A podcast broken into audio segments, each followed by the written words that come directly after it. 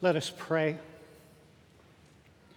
Gracious Lord, who came in both such power and in such great gentleness, draw us near to you. Help us to see you in action, both in this story as well as in our lives. Draw us to you, O Lord, that we might know you as you are revealed in Scripture. Speak to us, Lord. Your servants are listening. For it is in the name of Jesus Christ our Lord that we pray. Amen. Please be seated.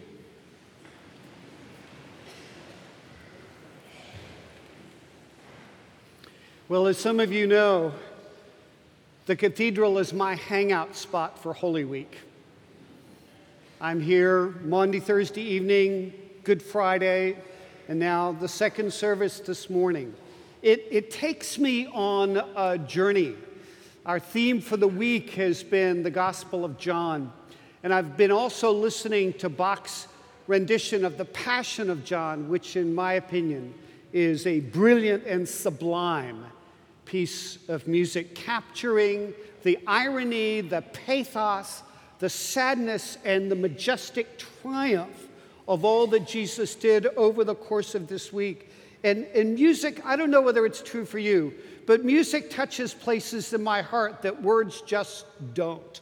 It evokes things in me that, in fact, are appropriate to the text, but I don't, I don't get it if all I do is just read it.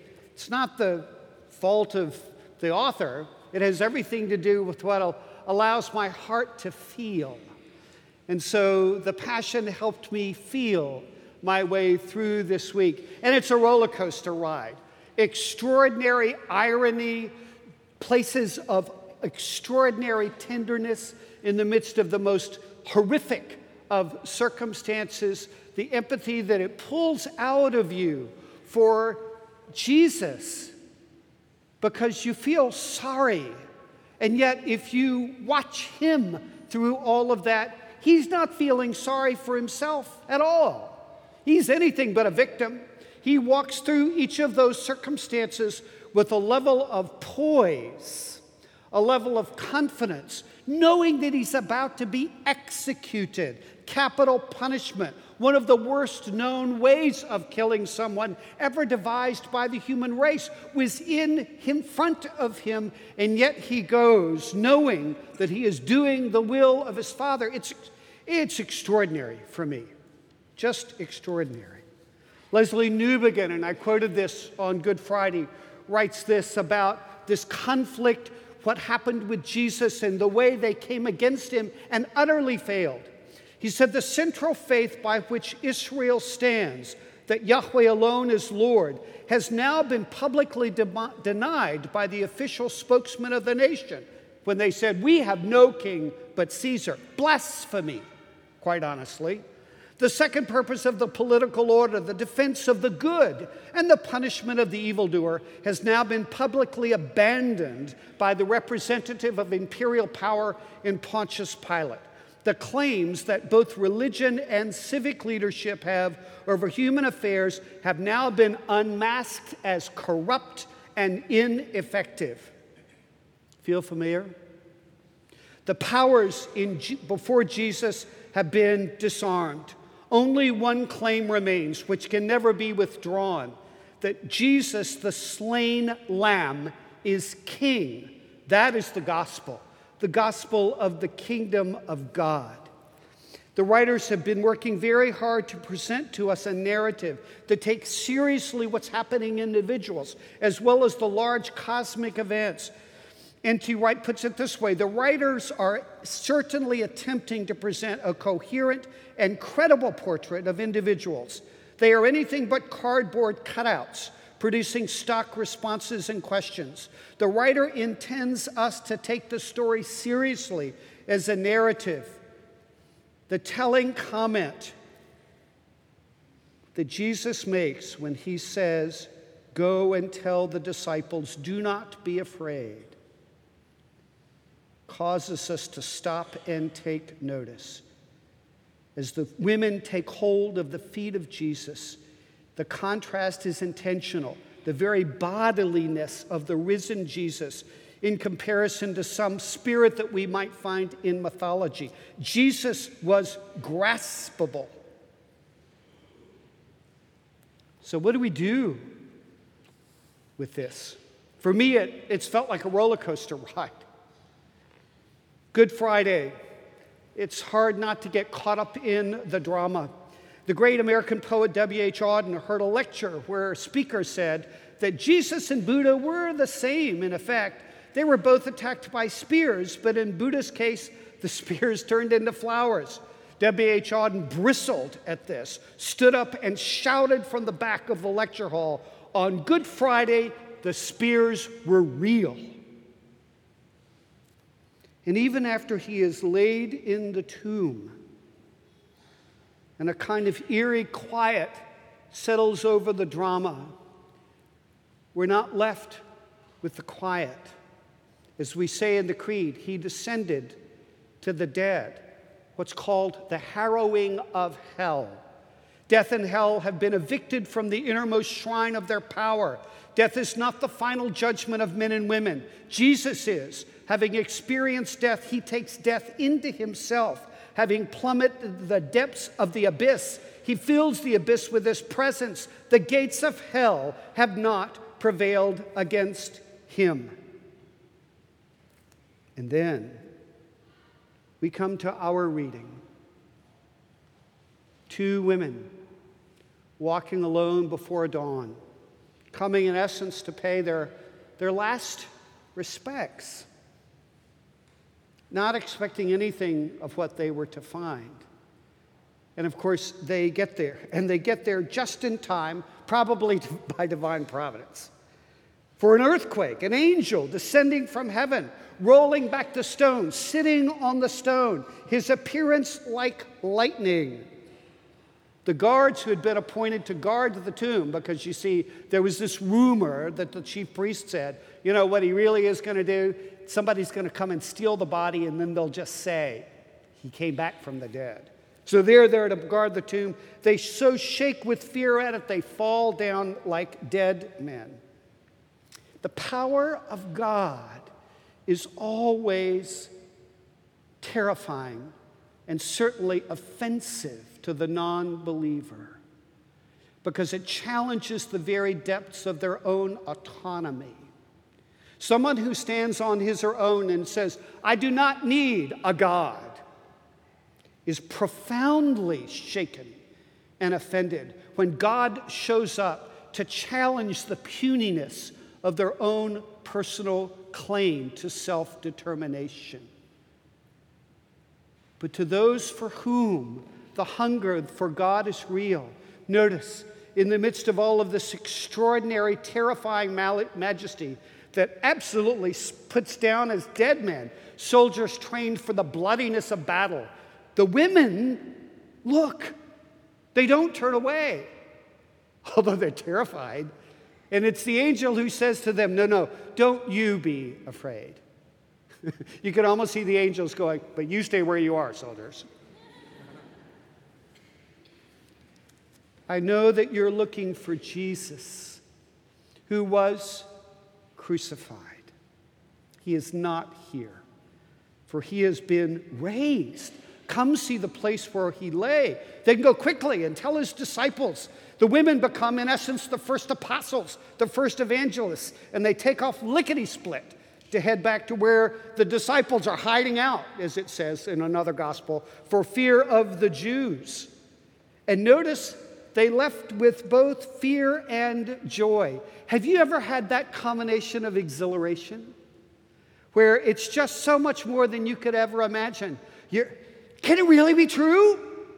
There's a little fear in the, involved in there, isn't it? You're taken out of your comfort zone. It's bigger than your capacity con- to control. And yet, it is the answer to the cry of your heart.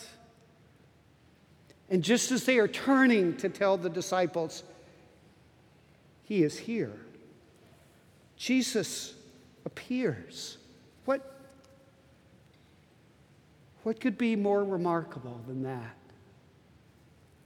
And he's not just some ghost. They literally come to him and they say, took hold of his feet, the feet that already bear the scars of where the nails went through the feet into the cross. In the one or two seconds it took for them to see Jesus, the world shifted ever so slightly on its axis. History moved from BC to AD. At the beginning of this turn, these women were in the deepest of human despair, in the agonizing presence of unconquerable death but a second after they see him, there is the deepest possible human elation in the presence of the central figure of human history. They are in the presence of the risen Lord. When they turn to him at that moment, human history takes a turn to hope and the conquest of meaninglessness. Because if all you have is death, if in the end, all you can do is consign yourself to the inevitable, to a power far greater than you but cares nothing for you, it is that that hangs over humanity like a cloud and causes humanity to say, life is meaningless. First you're born, then you die. It is the resurrection of Jesus Christ from the dead that conquers meaninglessness by planting humanity within the realm of, the, of eternity, of an eternal purpose that is being carried out. And the glory of it is that we get to be a part of it. We're not spectators to eternity. We're not spectators to purpose, divine will carrying out what divine will wants to do. No, no, no. It's more intimate, it's more personal than that. It's Jesus coming to these two women and allowing them in an act of intimacy and awe to literally fall at his feet and to touch them. What do you do with this? It was Fred Borsch who said, Either Jesus came back from the dead and there's really nothing else to say, or he didn't. What will you do? You see, it's possible for you to be a spectator, to be a tourist in the, the carnival of the divine. And you can watch and look and notice and say, oh, how do you think it went? Oh, it was pretty good service today. What do you want for lunch? And in essence, sort of move on with your life. But this gospel story does not allow that kind of response. If that's all you've got, you're not paying attention. If we are talking about the central figure of human history who conquered the unconquerable, either it asks of you to lay down your life or it asks of you to put the stone of the tomb over your very heart and say, Not in here.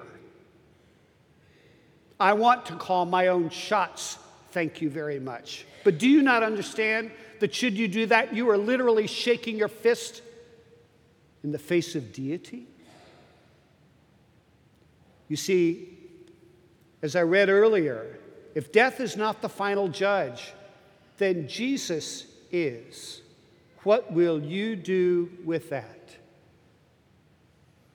So I would I would both plead with you and invite you to come into such a place of yieldedness that you might know this joy, this elation, the hunger met inside of you for eternal purpose and great life.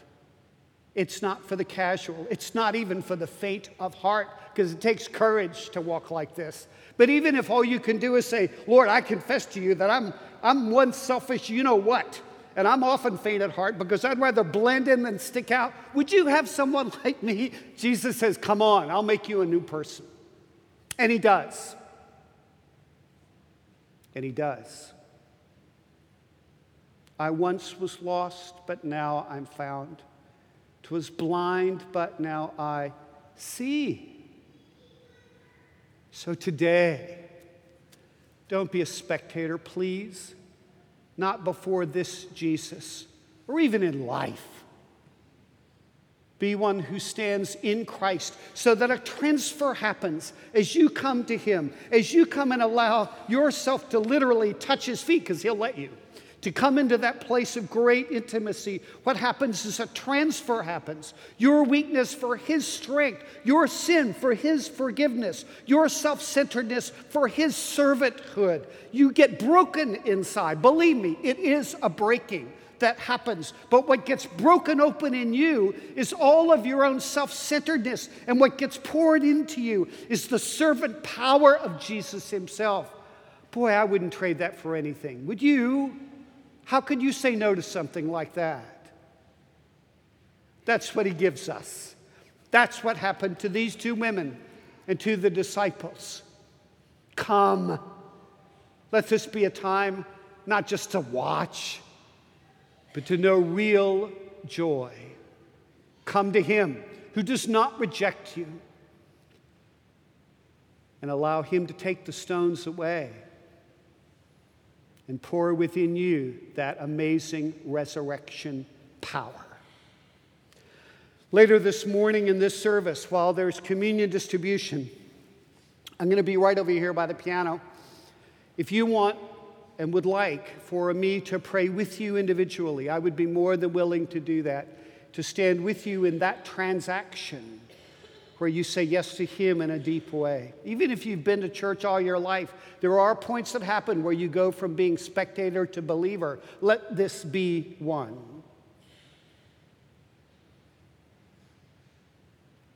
So come, receive, say yes.